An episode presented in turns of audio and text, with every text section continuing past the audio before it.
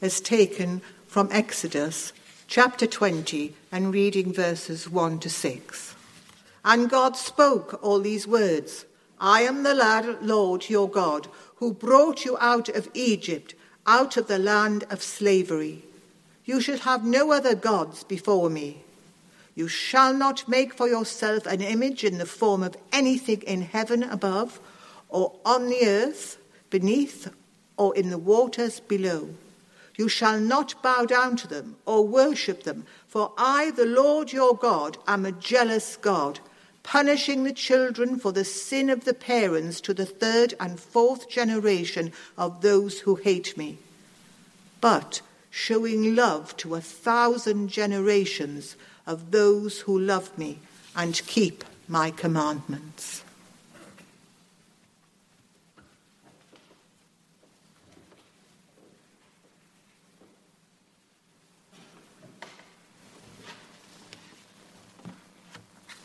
Well, let's pray with those words from the Bible open before us. And it's our prayer, Heavenly Father, that you would open our eyes to see wonderful things out of your law. We pray it in Jesus' name. Amen. As uh, Edward mentioned, we began last week with a series on the Ten Commandments. And we looked therefore at uh, the first commandment last week no other gods before me or in my presence, as perhaps it's more literally translated. No false gods. Uh, this week we're on to the second commandment. And you might be forgiven, I suppose, for thinking that to do so is to ignore the obvious topic for consideration. If football matches have been put on hold, couldn't we reasonably interrupt the series for consideration of the momentous events of this last week, the death of our Queen of 70 years, with all the emotions that that brings, and a new king, to say nothing of a new prime minister, all inside a week. There's plenty of matter for thought and meditation. But I've decided not to change the topic. When the Diamond Jubilee celebration happened in June, uh, there was a striking thing that happened at that point. The Sunday coincided with Pentecost, the feast in the Christian calendar celebrating the sending of the Holy Spirit. But the guidance from Buckingham Palace was to the effect then that any celebration of Elizabeth's 70 years happening on the Sunday should not take over the services and somehow relegate Pentecost to a footnote. That was not, I take it, the wish of the Queen. And I want to honour the Ten Commandments, and particularly the second commandment, by giving due consideration to it, even when our nation has its attention focused on very significant events which have great impact, not least on our hearts. I hope that won't be a further sadness to you. But it is my conviction that what God says to us in this book is never more needed than at times like this. There's a preface to the Ten Commandments which Val read to us in our reading in Exodus 20. And God spoke all these words. All these words. And they must therefore all be heeded. Even the second commandment, which I suppose many, if we're honest, might struggle to recall. There's a story about somebody whose job it was to set exams and they were hard at it one Saturday night, setting papers for the next exam period. And the very next day, this guy was still very tired when he got himself to church, and he got up to read the Bible passage, which just happened to be the Ten Commandments from Exodus chapter 20. And in a blur of tiredness, he finished the reading saying, Not this is the word of the Lord, but instead, not more than four of these are to be attempted. now, we might easily edit down the Ten Commandments to three or four don't murder, don't steal, don't lie. But the second might easily not feature in our list. So let me at least reread it again in your hearing. It's nice to have short texts in a series so that we can reread the words of Scripture again. You shall not make for yourself an image in the form of anything in heaven above, or on the earth beneath, or in the waters below. You shall not bow down to them or worship them. For I, the Lord your God, am a jealous God, punishing the children for the sin of the parents to the third and fourth generation of those who hate me, but showing love to a thousand generations of those who love me and keep my commandments. Well, what is this prohibition of idolatry saying? Forgive me if I try to summarize it in three headings for you. The essence of idolatry first. And I want to put it like this the essence of idolatry, forbidden in this second commandment, is to worship the true God in a false way by, in the language of the commandment, making images or likenesses of anything in creation and worshipping and bowing down to them. Um, as I said, it's fruitful to ponder the difference between the first commandment and this one. The first one is saying no false gods, uh, including, of course, false religions or false, inappropriate items which people give their lives to. You could uh, talk about money being such a false god, for example. That's the first commandment. There's a different tone to the second one, although there is obviously some overlap between the two. Don't worship the true God in a false way. If He's the maker of all things, and all creation is covered and mentioned in the command, then it cannot be right to bow down to anything that He has made and give that created item our devotion, love, and worship. Don't worship the true God in a false way. I could say, even in a nearly true way, which is by definition going to be a false representation of him.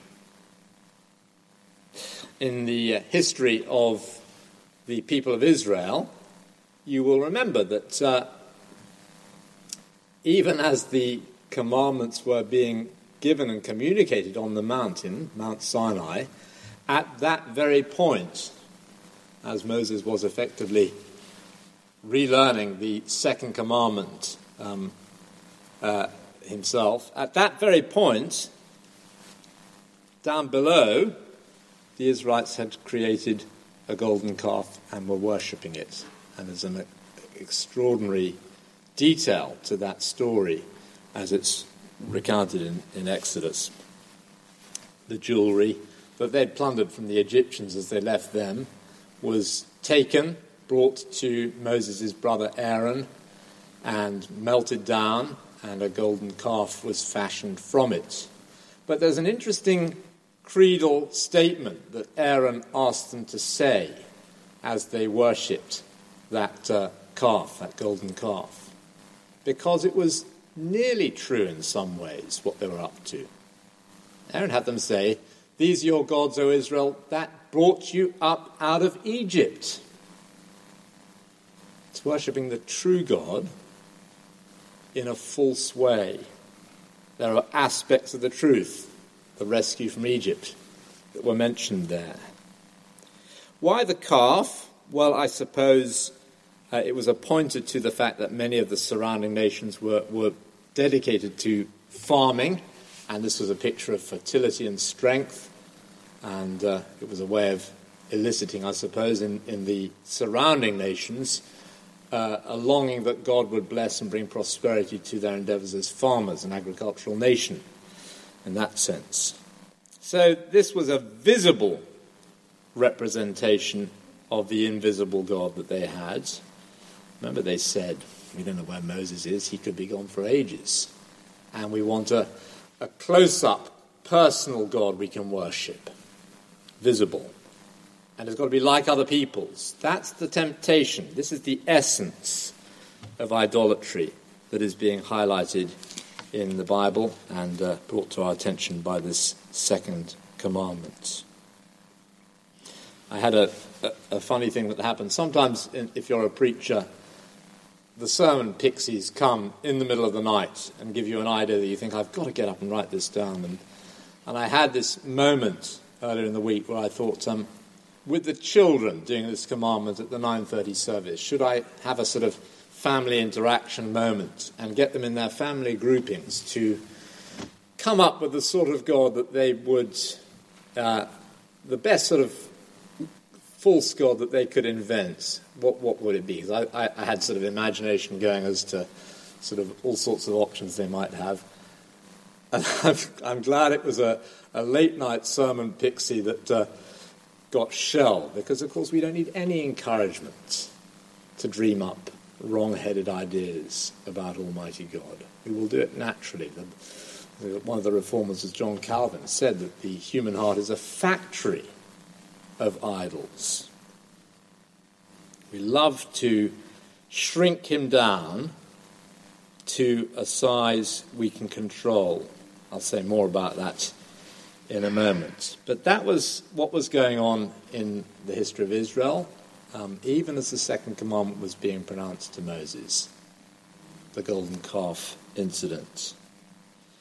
And the fact that their idol was like the gods of the nations around them, the gods of the nations to which they were heading, it's just, it's just worth pondering that for a moment. In much of the talk about uh, other religions, there's, a, there's a, a loose conversation about us all having many paths up the same mountain. One of the things that's been uh, rightly commented on in relation to the Queen is the respect for other faiths that she had. And I think that's absolutely right. Respect, yes. But actually, doesn't respect other religions to say that uh, all the religions of the world are the same. They manifestly aren't. And it's an unclear confusion that often creeps into our language as we talk about the true and living God.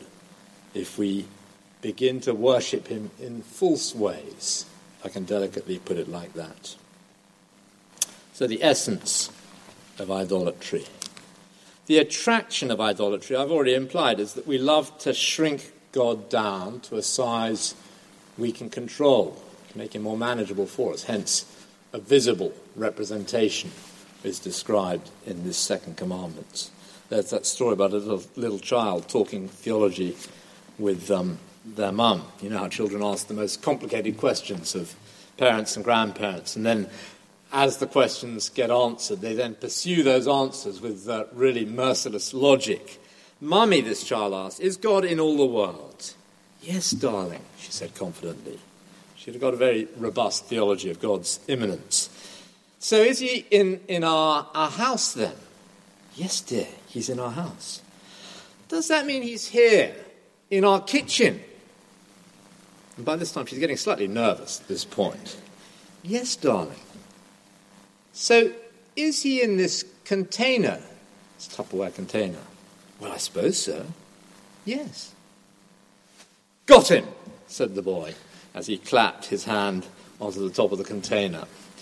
Um, that temptation to shrink God down to a manageable size is in all of our hearts. That's why we want to design a God that's visible or that is at least manageable and of our own construction, our own invention in our minds. We control him. We look to that God for our comfort. He's to serve us rather than we him, if I can put it like that. I had in the uh, first service a comforting blanket. And I didn't want to be, I don't, I'm not sure I would have been endeared myself to the uh, the parents, because I'm sure that quite a lot of the children there do have such comforting blankets. There's nothing wrong with a comforting blanket in one sense, is it? We need comfort at times, and probably at the moment in our national life there's a need for comfort in one sense. But a blanket cannot ultimately administer comfort. And constructing our own God, it's very attractive to have the sort of false God or false image of the true God that will administer comfort to us.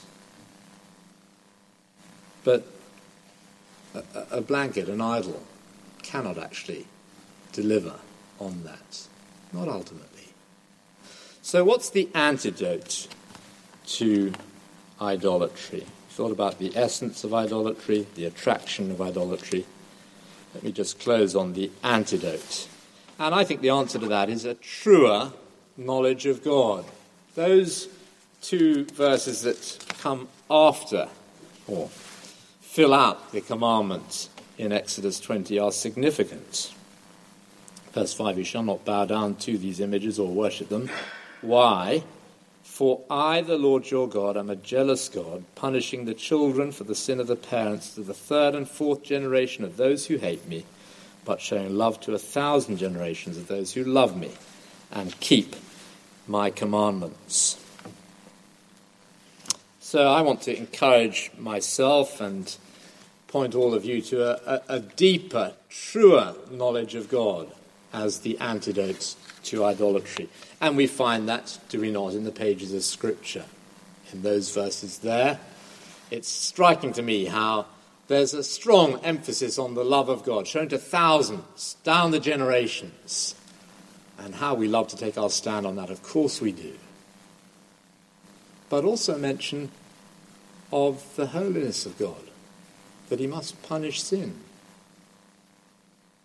Actually, thank God that He takes evil and wrongdoing seriously. Actually, the love of God is made more wonderful, not less, by the fact that He's a holy God and He deals with our sins seriously. So we need that truer, deeper knowledge of God that the Bible can give us. And I would be mistaken if I didn't point us on to that first reading we had that says that Jesus is the image of the invisible God. If God is beyond us and outside this world, invisible in that sense, how wonderful that He's made Himself known in the person of Jesus Christ. We can look at Jesus and see God because He was God and is God to this day.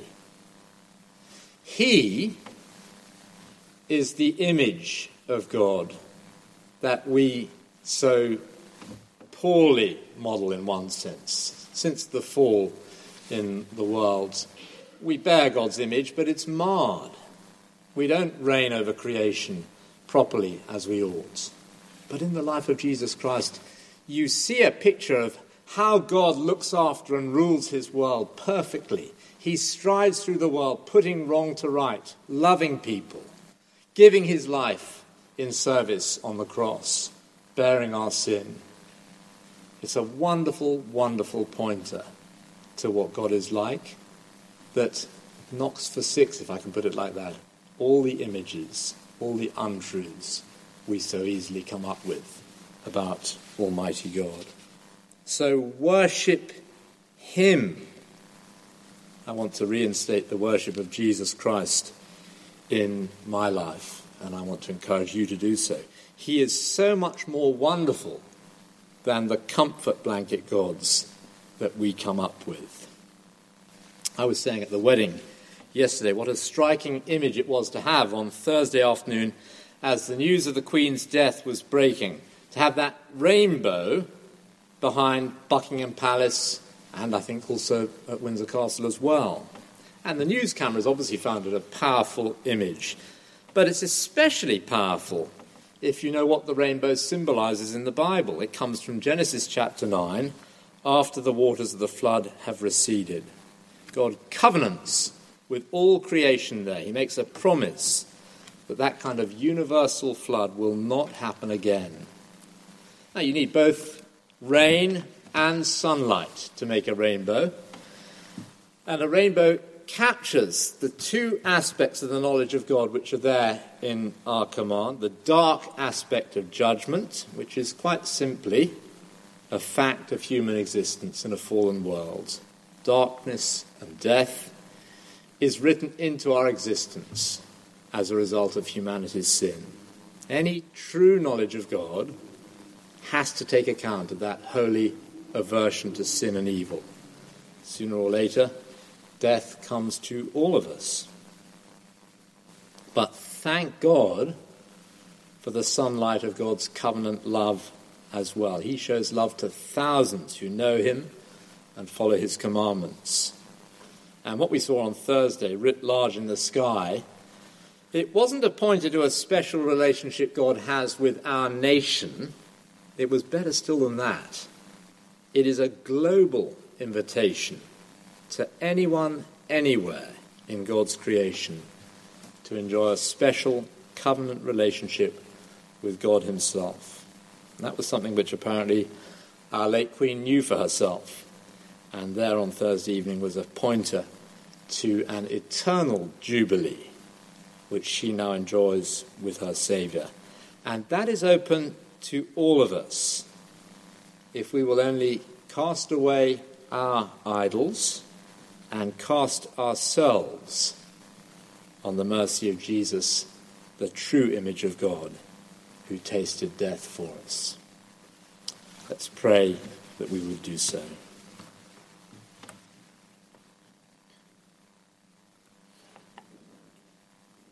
Lead us all afresh to honour and worship the true image, uh, the Lord Jesus. We pray that, Heavenly Father, knowing how you love to make yourself known to us in Him. And we pray that we would know Him better and love Him more for His name's sake. Amen.